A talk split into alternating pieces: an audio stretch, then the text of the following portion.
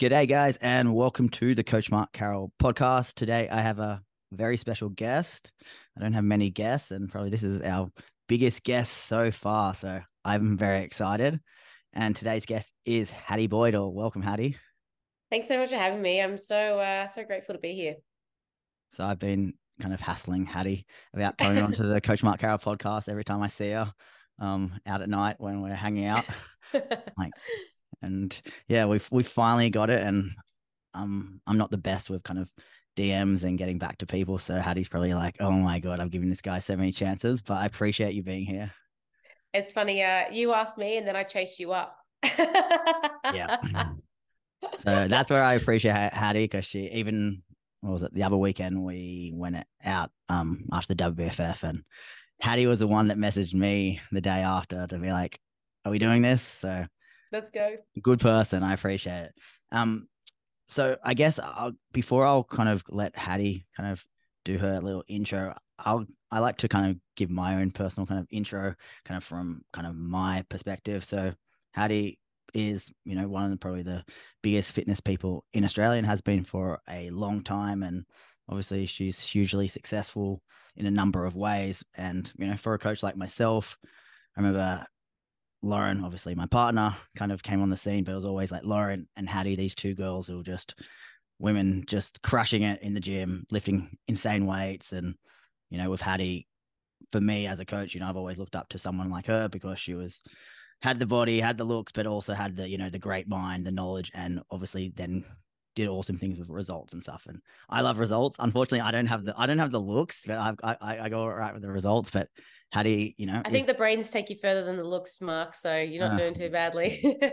but, so, but yeah, so Hattie for me has always been someone, you know, I've really looked up to. And so that's why I'm super excited to have her on the podcast. And I always say to Lauren, I want to get Hattie on, and I'm always too much of a pussy to, you know, message her. But we're finally here. So, Hattie, do you want to give everyone, I guess, a little bit of a rundown, um, kind of just about yourself? I'm sure everyone will know who you are.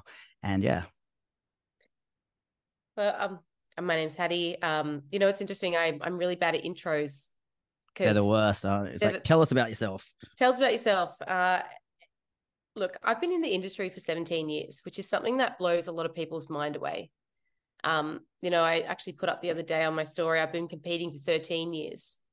And social media does this thing that it only shows people where we are now, not where we were. So I started being a personal trainer when I was 18 years old. Literally two days after I turned 18, I started working in fitness first. And I was a face to face personal trainer for eight years before moving into online.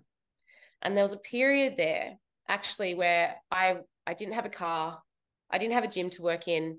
I had a couple of kettlebells and I got like a nanny trolley and I would wake up at 4 a.m. in the morning, catch the bus, go to the Observatory Hill, train my best friends and call them the Sports Model Project. Like this is like so many years ago before I had, you know, a, a, an online business. And it's really, you know, what's really interesting is, you know, that there's a saying that takes 10 years to be an overnight success. And I'm like, oh, I'm still not even there yet. And it's been 17 years. Well, in my eyes, I'm not, I haven't quite reached the pinnacle where I want to go, but I'm, I'm on the way there. And the reason I'm sharing that piece is for a lot of the people here, I'm sure there's a lot of personal trainers that might be starting in the industry for the first time, and you're looking at the people that, you know, Mark, who you're probably inspired by. It's like, he, Mark, how long have you been in this industry for? Like close to 10 years, if not uh, more? Almost as much as you, I think. Mm. Yeah, close close to that. So I think I was I took a little bit longer to out, out of school, but it was basically the first thing. I was I was busy working at Rebel Sport after school for the first year or so, but then then I got to actually becoming a PT. And I, I don't know if you remember the other night we had a few drinks. Mm. So when I, I, said this to you, um, that I remember seeing Hattie at, at Observatory Hill at the park. Yeah. So this was a park in the city in Sydney. Yeah, right near Harbour Bridge. Yeah, and you know whatever kind of training you think we do now, kind of clients, just think like the most kind of opposite kind of you know park fitness. And I I vividly remember Hattie um, training people there in the park. Um, obviously, I didn't talk to her because you know girls are terrifying. Um, but I remember Hattie, so like everything, you know, like we literally go back to kind of the same kind of starting point, which is really cool when you think about it. It's really cool when you think about it, and the reason I share that is because you know it's it's taken us this long to build what we have and i think actually a lot of people who are listening to this podcast you have an opportunity to probably go where we are faster because of social media um, you know i actually didn't even finish school mark. I was i was the only one out of my out of my brother and sister that didn't finish school and i was the only one that wanted to go to uni.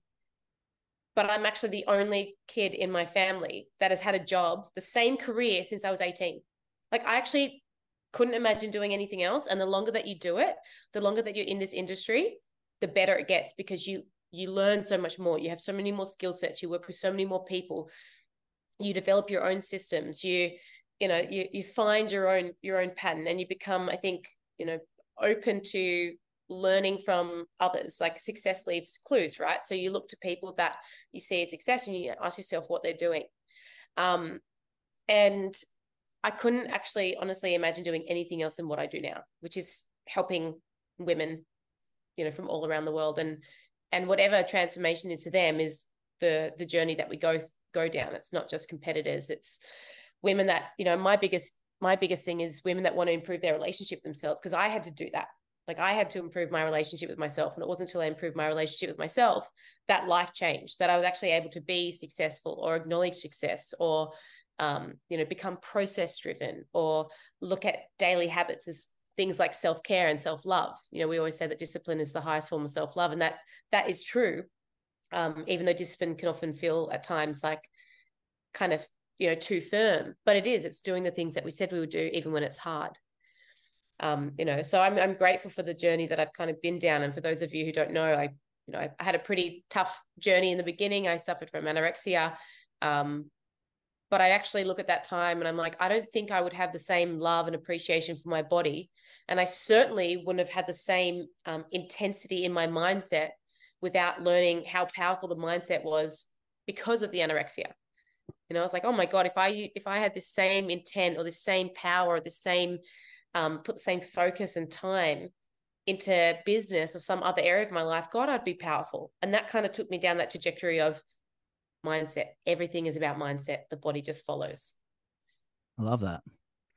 Definitely makes makes a whole lot of sense. I know I've I've known a, a quite a quite a bit. Of, I think about your kind of backstory with the anorexia. You know, mm. I think I've seen in the past. You know, your photos from then to um stage, and you see all the muscle you've put on and all the things you've kind of developed, which is you know pretty epic. But that's one of the things I actually want to go back to one of the things you said before about just being a PT and kind of how potentially it's easier to kind of get known these days and established. And I think that can be a good thing, but can also be a bad thing in the way that, like, I, I often kind of think that these days, a lot of personal trainers are kind of in it for the wrong reason, or they get mm. big and they blow up because of their social media, but have they got that much experience? And mm. even though it wasn't glamorous and you know definitely yeah. didn't make much money and stuff like that but doing those years of kind of working in a park and working with clients and just just the skills of just talking to people you know like working one-on-one with people is so mm. different to online and i often look back and be like well everything i am now is probably due to a lot of those things and it made me yeah i wasn't a great coach but it made me want to learn more and get better and by not really having that like you know these days everyone's like be a million dollar trainer and all that shit. It's just like, well, A, if your goal is to, you're in the wrong industry, you're trying to get rich being a PT. Yeah, you can do well, some people, but it, it's not really why mm. you want to become a PT, really. You want to work with people. But I just feel like these days, like, I think too many coaches try to take those big steps forward too quickly without just going, let's work in the trenches and get that experience. So for you, like, you've obviously gone from, you know, that park fitness to leveling up your own physique and your own knowledge and stuff like that. So, what was the kind of steps that made you go, "Hey, I want to learn more. I want to kind of be better at what I do, um, and be great at you know being a personal trainer"? Because obviously, I think that probably then a lot of that knowledge then translated over to your yourself with your own training, right? Mark, I will never forget the first day of my first of my job as a PT, and I was really lucky because I was I worked in the first ever Black Label Club in Fitness First for Fitness First. So that was like it was like a, a gold mine. It, George Street Fitness first. Ah, it yeah. was the first ever black label. So black label is where literally like all the CEOs would come in, they get their dry cleaning done. They don't have to bring a, a bag in. Everything's done for them. And I remember walking in and starting to work with these bodies, these really unconditioned, unconditioned, deconditioned bodies. And I was almost like, this isn't the textbook physique I saw that I was learning at my course. Like I remember being like, I actually don't know anything. and I was really lucky at that time that one, I was the weakest link in the group, right? I actually all the trainers around me, they were really competitive in the way that they wanted us to be the best team. And they're like, oh, this weak link over here, let's upskill her. So a lot of the coaches would come and upskill me so that I could be a better PT. And they did that because they wanted me to, you know, to be able to be as good as them. I also um, hired a mentor in my first ever year of, of coaching, and I didn't have the money to pay him. So I put a deposit down and then I paid him in installments over the year as I got money. Right. His name was Brendan Harris, you know, and 17 years later, he works for me, which is interesting. There you go. Right. Really cool. so my first ever mentor ended up working for me years, years later because he didn't know how to do online. Right. He, he was amazing one on one, incredible. And so he taught me, you know, programming, he taught me sales, right? Um, he taught me um, just like technique, behavioral stuff. Like he really, he really did help me in that time in my life. And then, of course, um, years later, I seeked out mentors like Tony Battaggi and, and, and Bas from um, Australian Strength Coach, who have been mentors of mine for over 10 years now. And it's interesting, like, I'm a coach and I'm an athlete, and I would never, ever not have a coach or a mentor. Like, there's every single great athlete in the world has a coach, every single great coach in the world has a mentor. Like, there is so much for us to learn. And it was, and it's interesting. Like when I was younger, I had so much ego that I was like, well, if I'm going to do a competition, I'm going to do it myself. I'm going to show everyone I can do it myself. And I got it done, but I did it in the most amateur way. Like it was so, and I mean, at that time, we didn't ha- we didn't have the exposure and the knowledge that we have now. Like I look at um, people starting in the industry and thinking, oh my god, you guys are so lucky. You have so much incredible education at your fingertips there are so many amazing courses. You almost can't, it's like, which one do you do? Because there's so many great ones. And you know, you do them all. You do them all because you should always continue to upskill. And you take you take little pieces and you create your own system, right? And it wasn't till I kind of let go of, you know, a, a, part of my ego thinking I have to do it all that I, you know, I seek coaches, you know, for the com- uh, competition standpoint but I've always had mentors. Like literally from the first day that I walked into that gym and I realized I know nothing was like one of the greatest gifts that I could give myself. And then I learned, you know, obviously how to do things a lot better. And, you know, I was 18 years old and I was doing like 52 sessions a week. I was making so much money at that time. Um, and it was never about money, actually. It was actually just like, how many people can I help? And it's always been that way. How many people can I help? Um, and then of course, like like I said, the longer you do it, the better your craft gets if you upskill. Because one of the like something that you just named before is that that one to one like what people can do now is they can do go and do an online course and then they go and be an online trainer. I'm like you haven't seen people move. You you don't know how to problem solve yet. Like the the greatest thing that one face-to-face training gives you is skill development with people skills and movement development, watching people move and problem solving in real time, right? Uh, there's a difference between a coach and a trainer, in my eyes. A trainer counts reps. A coach is coaches someone on how to do things better. Yeah. Right. So are you a PT or a coach? Right. Because coaches are meant to educate and teach and learn. Um, whereas a personal trainer, in my eyes, when I watch them on the gym floor, it's horrendous. Like you know, um, just on the aspect of learning as well. I got I got a I got a kind of a few kind of theories and stuff like mm. like these days, like so many personal trainers don't realize like just for free, like online, like the amount of good content great coaches post. Like remember you had to spend thousands to do a course, you know, even like um, you know, Poliquin back in the day and stuff like that. Now you can get that anywhere. Or like, even like you know, mm. take Australian strength coach Sebastian Oreb was like, you know, one of the, best guy in the world on like say queuing the squat and deadlift. Like I remember mm. I did his course. I can't remember you were there about five years ago or so in person. But now now he'll just post that, you know, for free on social media. Like the amount of like stuff at your fingertips to be good at what you do. But the thing is, right, like these days for you, you, you know, you said you were kind of doing those 50 sessions a week.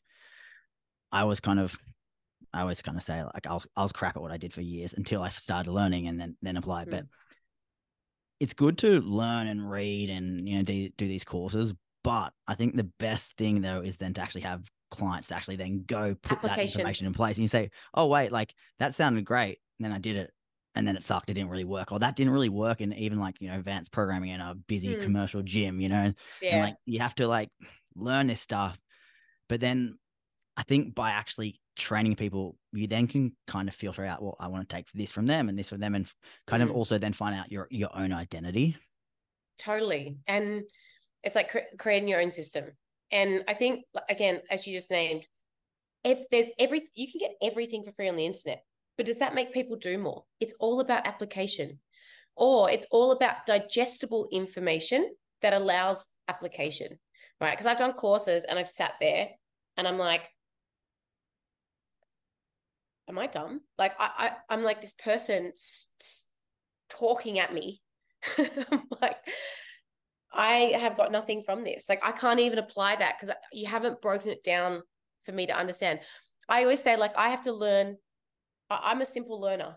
I'm not like I, I literally have to listen to podcasts two or three times to comb through because you never listen to the same thing once or uh, twice reading. I take notes. I have to read it over and over and over again. I read the same i've read the same book so many times. I've done so many courses multiple times because again you never hear the same thing twice and i call myself a slow learner. But i i know how i learn like and and that means that if i can learn it and i can apply it i'm i understand it. If you there's you know we we can anyone can regurgitate information. We, we see that all the time on the internet but do they understand it? Because if they don't understand it, they're not going to apply it. So therefore, what's the point of regurgitating it? You know, and, and I think there are some really, really great coaches and and like you said, like Bas simplifies it. There's so many uh, Tony Bataji simplifies it. There's so many great courses. Your brother simplifies it. Like you simplify it. If you can simplify it, if you can explain it to a six-year-old child, you understand it and actually that should be a part of your learning as a coach. It's like okay this information that i'm absorbing or i'm i'm listening to can i can i um describe it to a 6 year old because if i if you can you understand it. And i think that's a really great tool to use because i think sometimes we think we always have to know more and more and more. But if you're doing all these courses and you're not applying it you haven't learned anything. So like think... do one course and apply it and then you know work around that.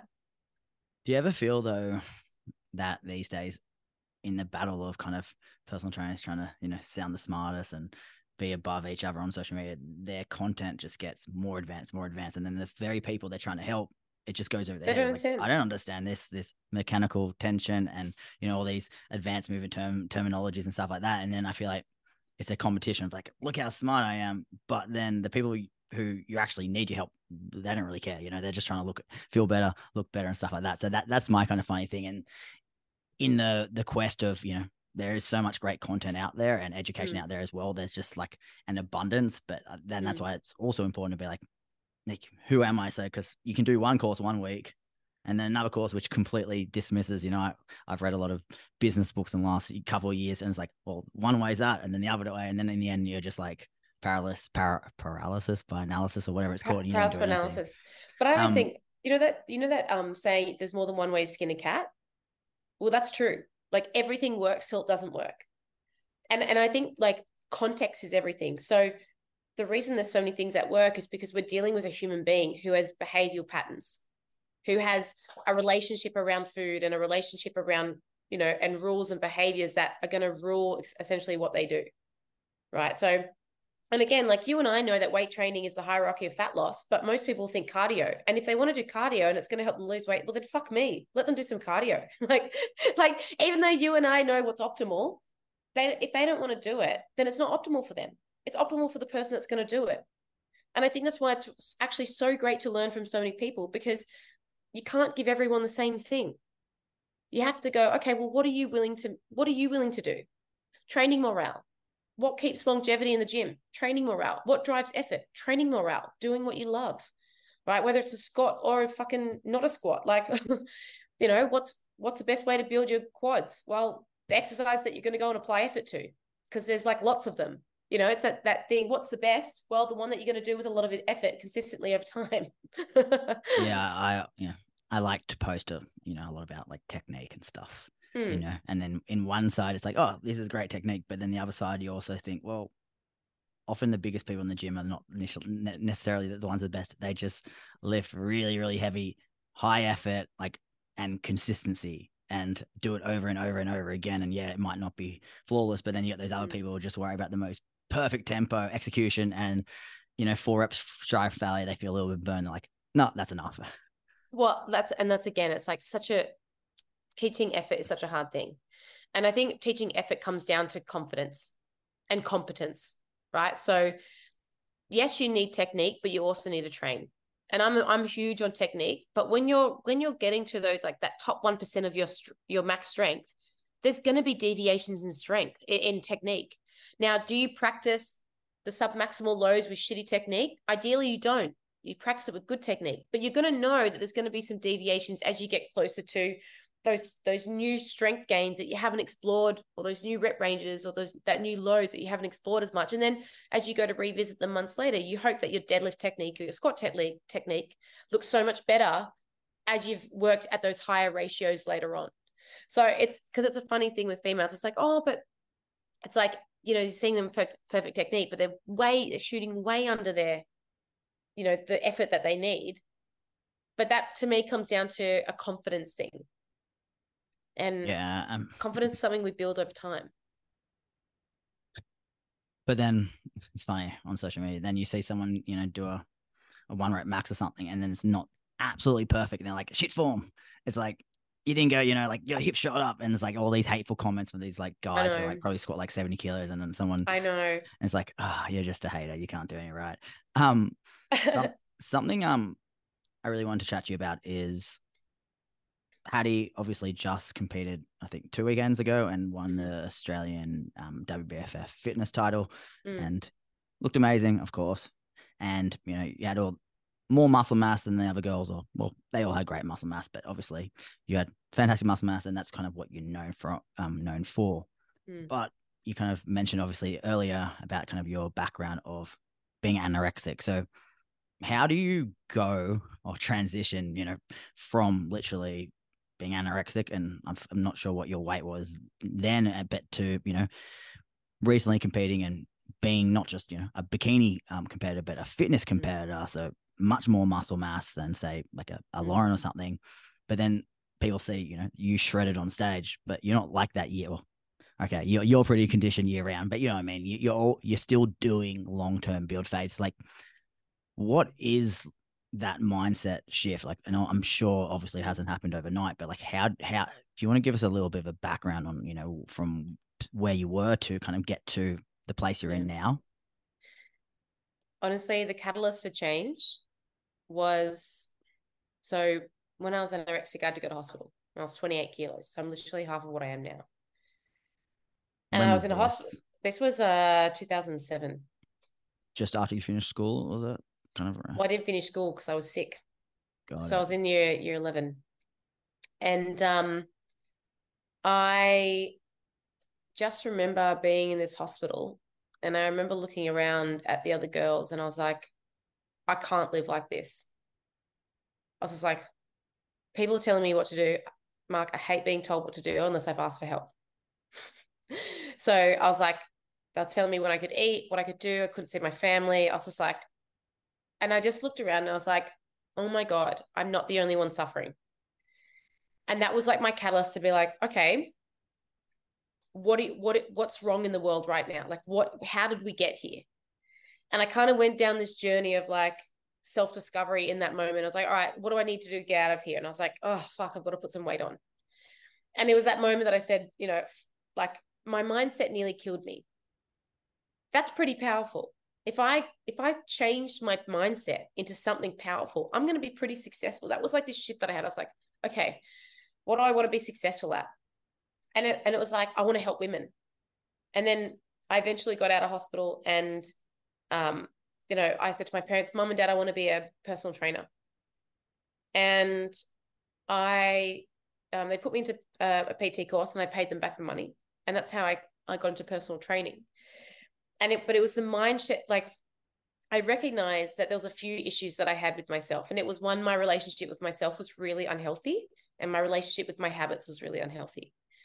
So I, I realized like, okay, how do I, how do I start to like myself? And it was a really, that was a really tough journey to go on because for most of my life I was bullied. So I essentially just became the bully to myself. Nothing was ever good enough.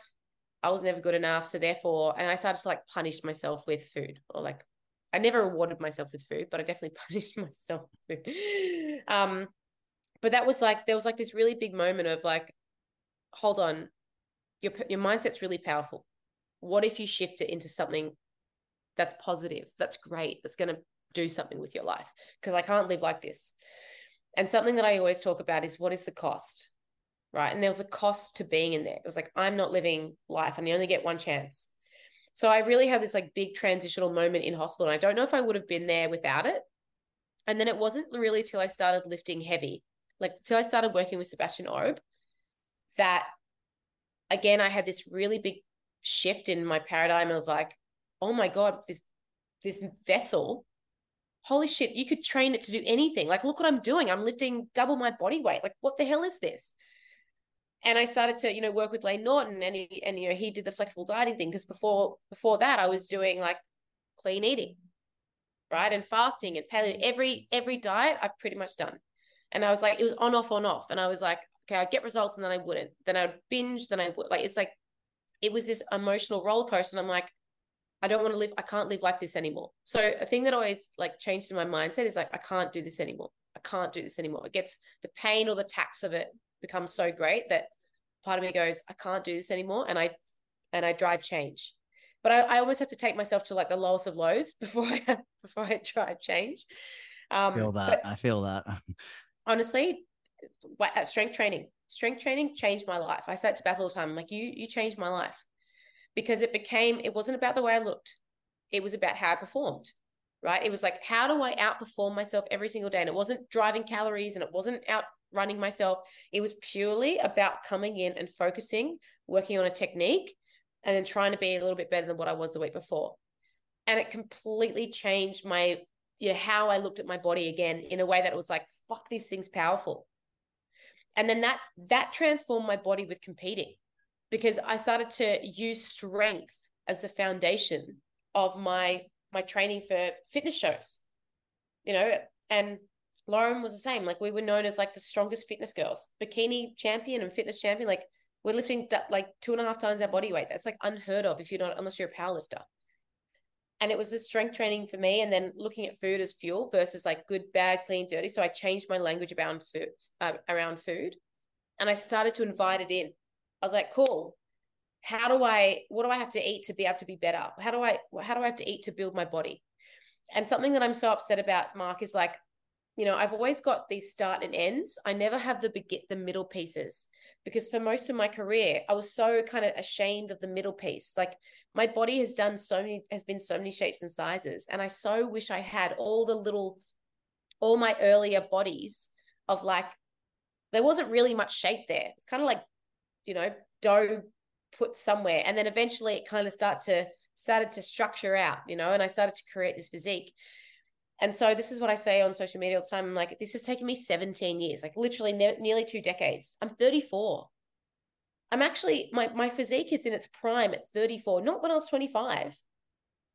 Because I did it naturally, one, but also I got better at my like I could apply application. I could take knowledge and information and I could put it in application and I could do it with intensity and effort over and over and over again.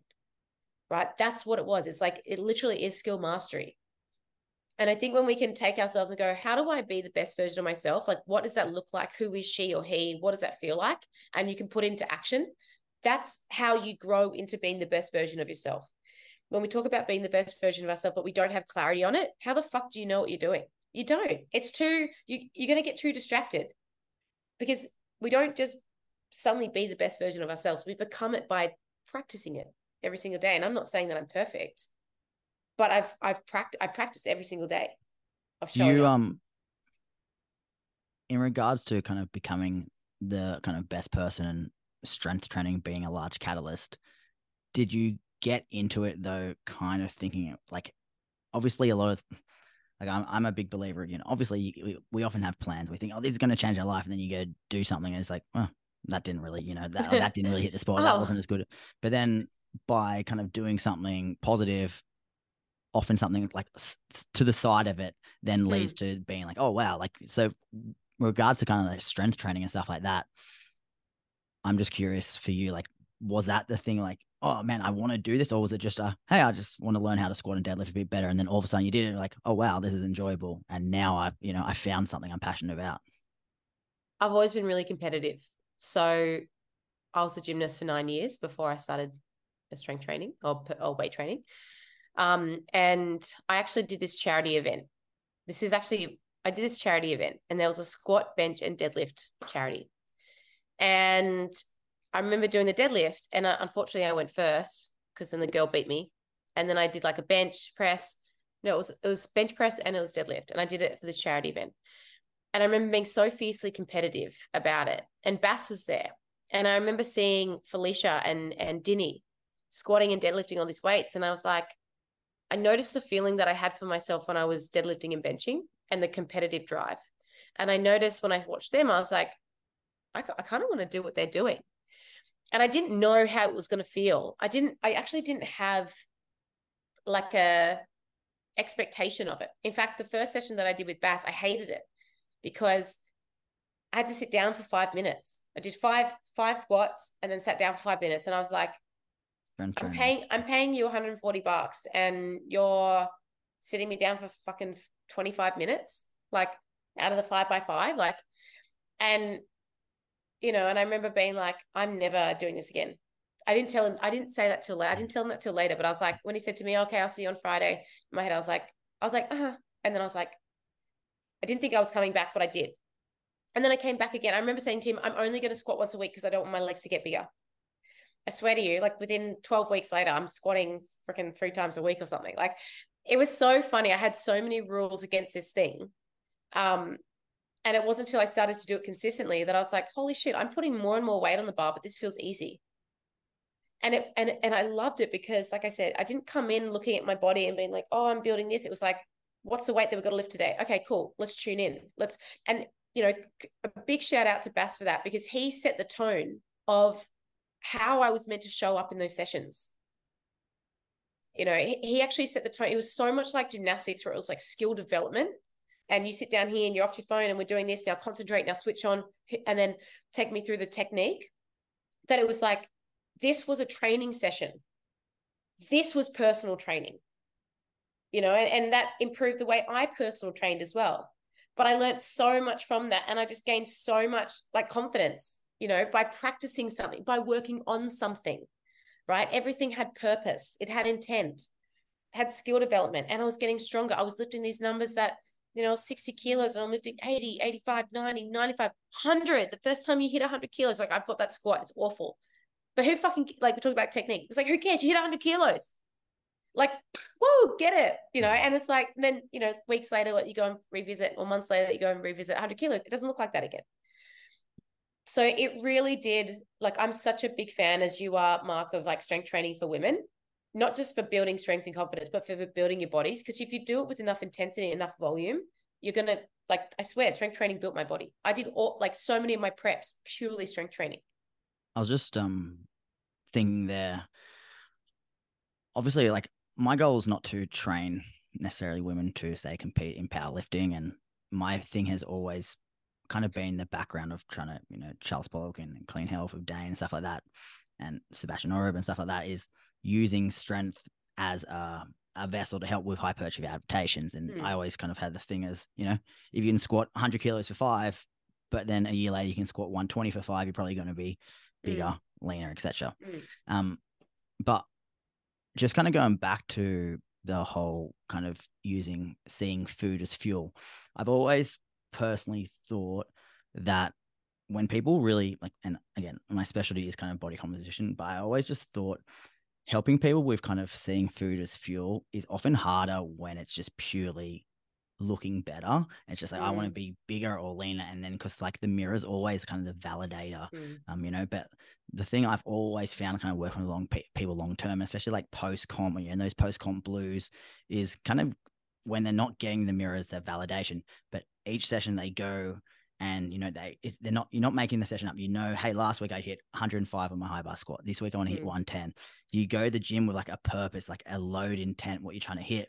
And yeah, you might not get the same kind of that short term validation from the mirror and being leaner or whatever. Mm. But I I truly believe, well, I, I I think like just having those that strength accountability again, it's not not about doing a one rep max necessarily, but it can be, you know, a lateral raise, but actually having strength goals on everything you're doing and just Mm. aiming to be a little bit better. That's where I really truly believe that clients then start to be like, oh, okay, now I, I want to f- fuel my body. I want to be stronger. Mm. How do how can I optimize getting in the gym to Mm. lift heavier at a higher level? So I know I, I've always just kind of been a big believer that from a longevity standpoint, like having that kind of performance goals in the gym, even mm. for body composition clients, also kind of has like a a nice synergistic kind of feel with a better relationship with food as well. So, do you like winning, Mark? I would like to think so. I don't do it all. I don't do it all the time, but I'd like to. I love winning. And something that has helped myself and a lot of my clients win in the gym is is literally saying every you can have you can have goals on every single on every single exercise at every single rep range. Like actually you can create personal best every single week if you want. Right? And I think a lot of people think, oh, uh, strength is just five by five or squat. But it's it's strength is everything, right? Strength of your of your shoulders, strength of your chest, strength of your glutes. Like you can create wins absolutely everywhere, but you have to set the the the ground for rules for what the wins are. You know, so is it extra reps at a certain weight? Well, that's a win. Like that's that's a personal best. Say you used to do 100 kilos for five reps, now you're doing it for 10. And actually, this is what I used to do with my goals, um, Mark, is like I'd hit 100 for one and I'd go, I want to get that for five. It wasn't always a load goal. Actually, I was driven by volume. And so, and then, so let's say, you know, I do five, five sets of one at 100 kilos. Well, I'd be like, well, I want to do five by five at 100 kilos. I remember I hit 120 for a single and I said to myself, I want to get that for five by five. Once I hit it for five by five, I said to Bas, I want that for tens. I want to hit, I want to be able to do double body weight for 10 reps, 120 kilos. And that would like, I remember getting that for the first time. I got a single. Uh, I hit, uh, hit one set of 10 at 120 and that killed me. And then two years later, I was doing sets of that. So I remember doing, well, step one, I hit 120 for 10 reps. Set two was like nine and set three was eight. Like I couldn't get three sets of 10 out, but I was, Come on, Hattie. it was so, oh, that was, that was the hardest thing I've ever done.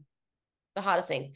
But that's what I do. It's like, okay, you can, you can win at anything that you, anything that you want, but you have to know what the game is right so a game i play with myself in training is show me how hard you can work if if i was standing behind myself watching myself like an out, outer body experience experience how would i show off to me?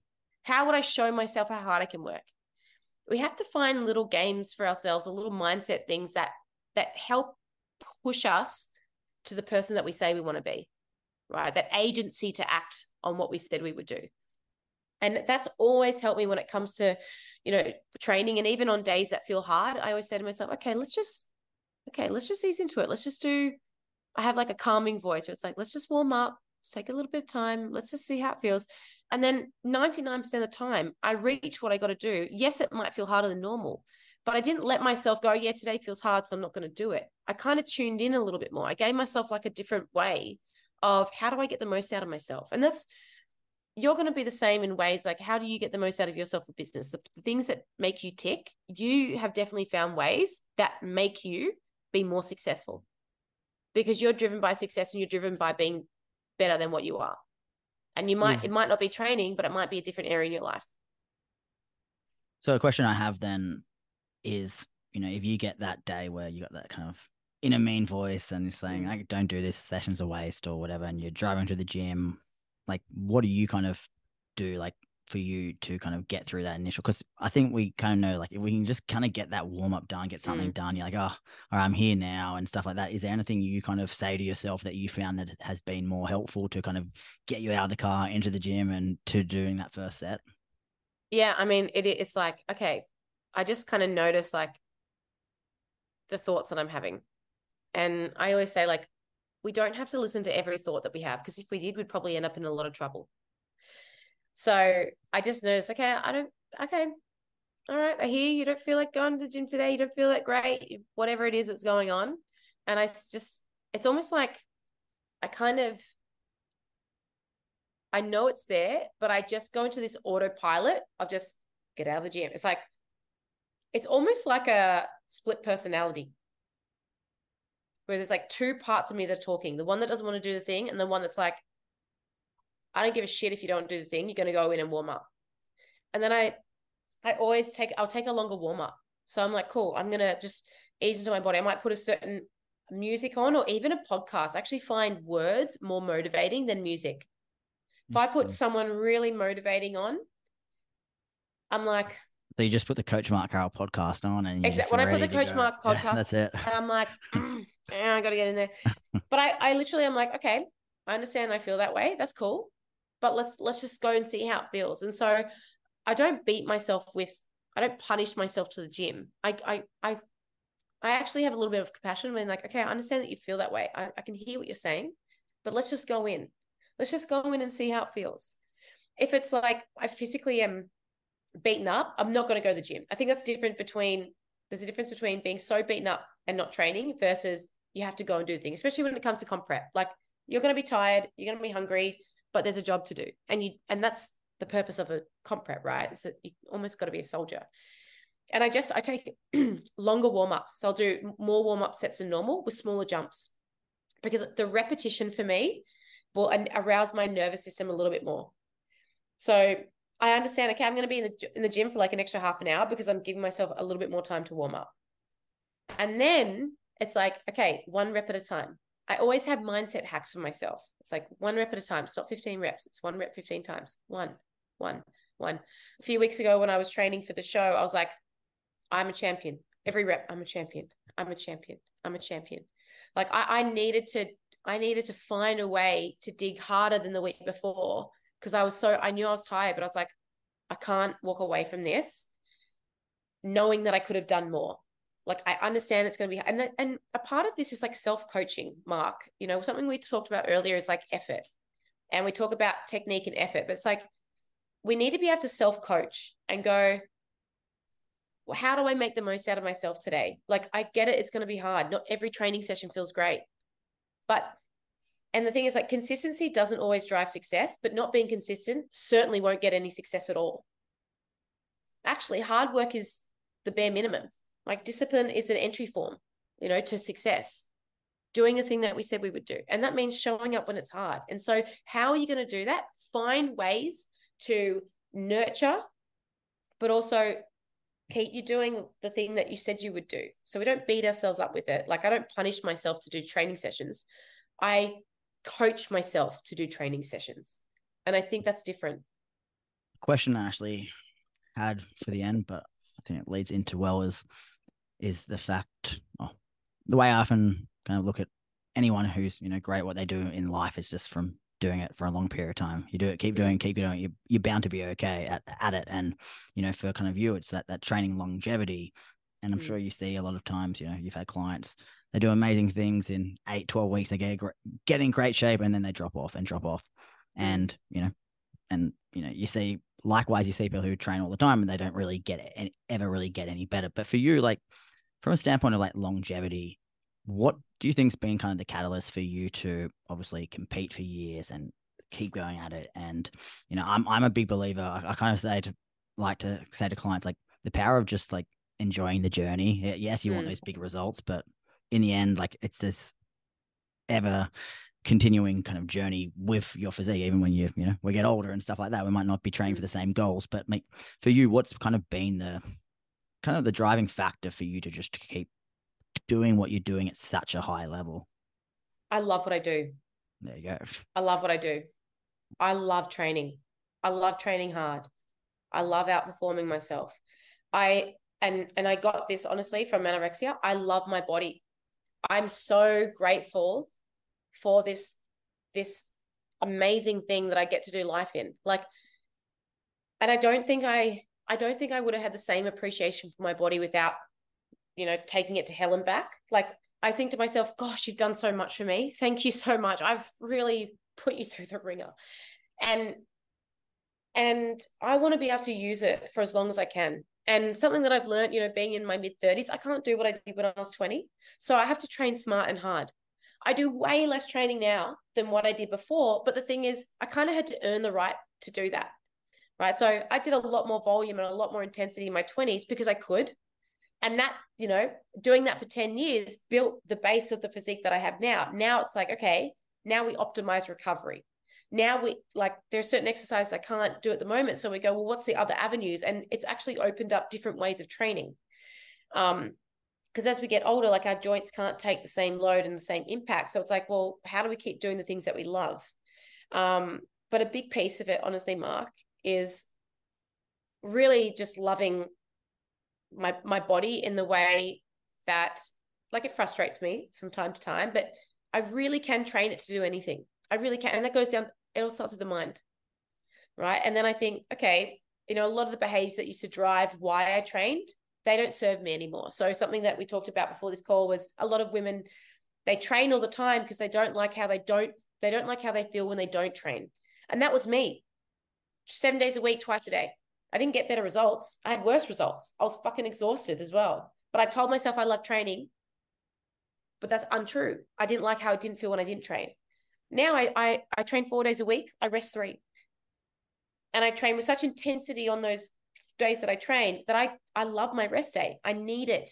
I need my rest day. Do you ever um get any sense of thoughts of all right, in a couple years time whenever you eventually finish competing like what your life kind of would look like because i'm sure obviously you like winning so having that big goal to train towards and obviously that's a pretty clear thing of hey i'm training towards something it's holding you accountable getting you in the gym and pushing you to the whole new level mm. but you know once that kind of all right i'm not competing anymore like how do you kind of see yourself finding that sense of winning and and loving kind of what you do um obviously yes you love training but like mm. finding that you know to push so hard obviously is for a mm. reason like do you ever feel like oh what what what would be next eventually when you get to that stage? I think it'll be finding other ways to win. You know i would never stop training. Um you know there are parts of me that are looking forward to not having to go so extreme actually. So you know after a show i've got to go if i want to improve my physique i've got to go into a build. So you literally go from like one extreme to the other extreme like I, I, said this to Coben, like I really barely spend any time in a middle ground. My body's like oh, big, then it's small, and so there are parts of me after competing. I just want to be able to stay in the state. Like I'm probably just going to maintain, and I'll find ways of just training. I, I'm always going to have a coach, so they're going to stimulate me with you know different training. I'll be so happy to explore different training protocols and overloads and techniques, just for the fact that I want to I want to explain, I want to um, explore something. Um, and yeah, parts of me are really looking forward to actually just having being in a maintenance phase. But for now, while I'm competing, I'm actually using as a catalyst to build the body that I want to live in after I finish competing. You know, so I want to build the muscle that, yeah, I'm going to want to, you know, I want to have big glutes when I stop competing. I just want to have a big ass, you know, I want to, you know, and I won't have to ex- diet extremely and I wouldn't have to, I won't have to do an extreme build. But everything I'm doing now is building that body. And it's the same thing with girls. Like a lot of them use competing to build their bodies. And that's, you know, that's one way of doing it, but it doesn't have to be the only way. If you're a lifestyle client, you want to build your body, let me tell you, you're doing the same process that a physique competitor is doing. You just don't have this, you don't have the extreme side of it, and you don't have an end date.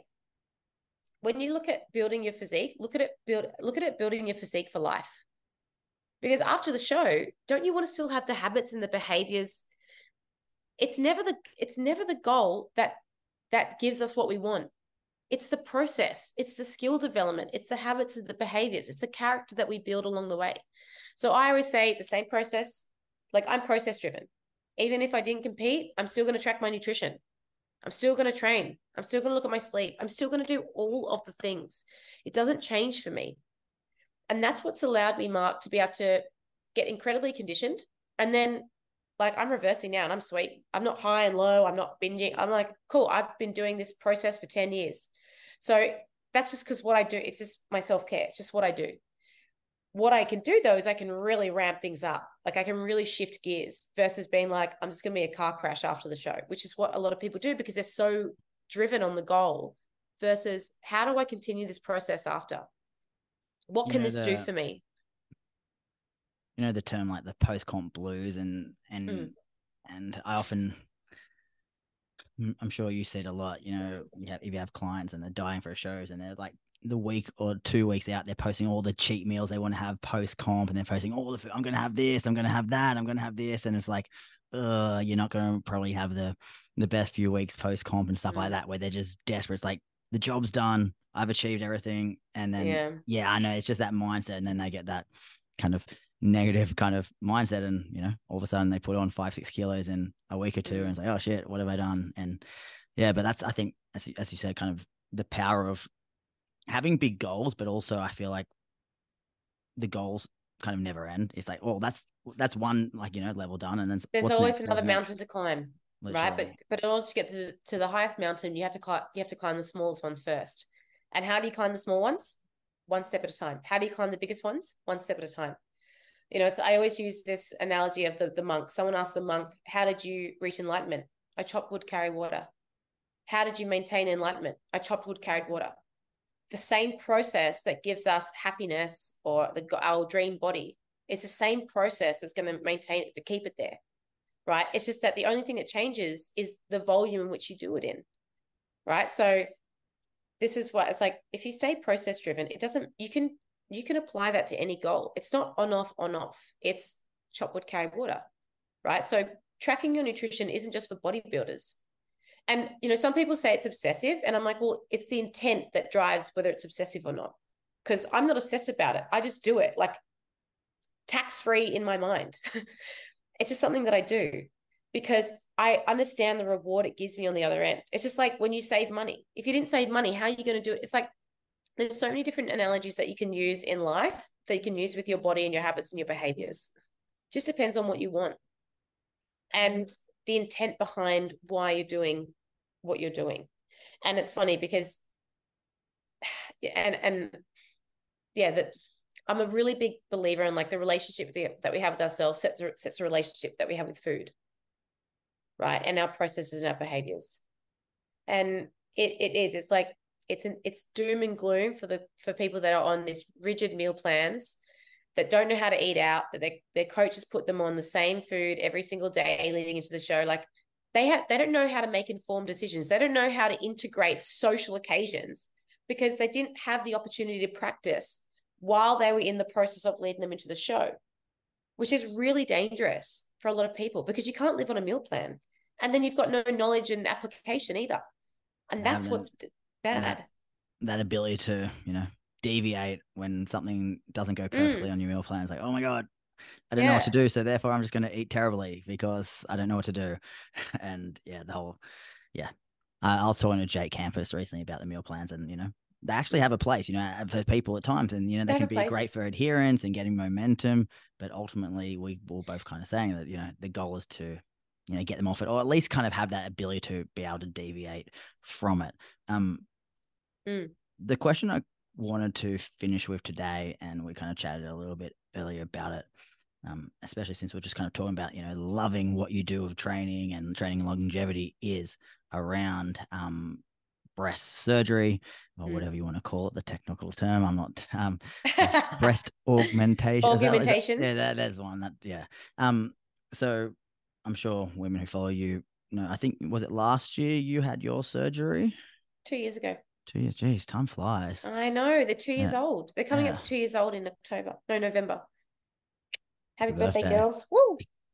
Um, something I get, you know, I train so many women, and you do as well. Is hey, what? How do I train um, post surgery? You know, it's, it's so it's everywhere these days. Especially, you know, it's very rare. Almost, I feel like for a lot of fitness competitors not to kind of have had had surgery or wanting to have surgery at some stage. It it seems from all the questions I get, and I think the big thing is obviously we're not trying to kind of say there's a one size fits all approach, and you you'll Mm. get obviously doctor's advice, which sometimes it feels like the questions that I get to- asked is the medical advice is always a bit you know weak or doesn't tell you too much. Mm. Um, so I want I just want to ask you for, and I know all the women out there would love to hear this. Is kind of like for you, like psychologically, how did you kind of combat kind of the initial kind of healing process and for you kind of what was your kind of steps and these steps are not saying everyone go do this i'm just curious kind of like how you kind of combated that kind of period Look, I get the same questions all the time from girls that are about to get their um their breasts done. And they always ask me, you know, what do you do? Like, do I have any advice? And the thing is, the first advice is always listen to your doctor. the second advice is that, you know, everyone's so scared they're going to lose their gains. You're not going to lose your gains, right? This, if you think about it, this is probably the only time in, in your life, in your year, that you're taking time off training. Everything's going to be there when you get back. Okay. So it's it's always a psychological thing for for females. Now, when I got my boobs done, um, I didn't go under the muscle. I went over the muscle under the fascia. And that's because the doctor said to me, you do so much heavy lifting, you're going to run the risk of capsulating the mus- the, the breast implant. He's like, I, I don't think that's a good um, option for you. So because I didn't go under the muscle and I went over the muscle under the fascia, I only had four weeks off from training. Right. So he actually said to me, you can go do lower body, but you can't do upper body for four weeks. And he said, the reason I want you to go do light upper body or jump on the bike is because the blood flow will actually help send more nutrients to the area to recover. But there was guidelines within that, like I couldn't have my heart rate over a certain amount, and obviously it wasn't something I did every day. But something that I really did own in on was my nutrition. Right. So when we've got two things that drive body composition, whether it's input and output, when one's taken away, we focus on the other one, which means that we need to focus on nutrition. So, one of the best things that you can do while you're in recovery, ladies, is eat at maintenance, not a deficit, because your body has to recover and it's under a lot of stress. Don't eat at a surplus because that's the thing that you're trying to not do. So, and and again, finding your maintenance is going to be, you know, a trial and error. You might start on the lower side, but when we talk about process and behaviors, track your nutrition eat your four four meals a day or with protein. Have high protein. Hit your micronutrients.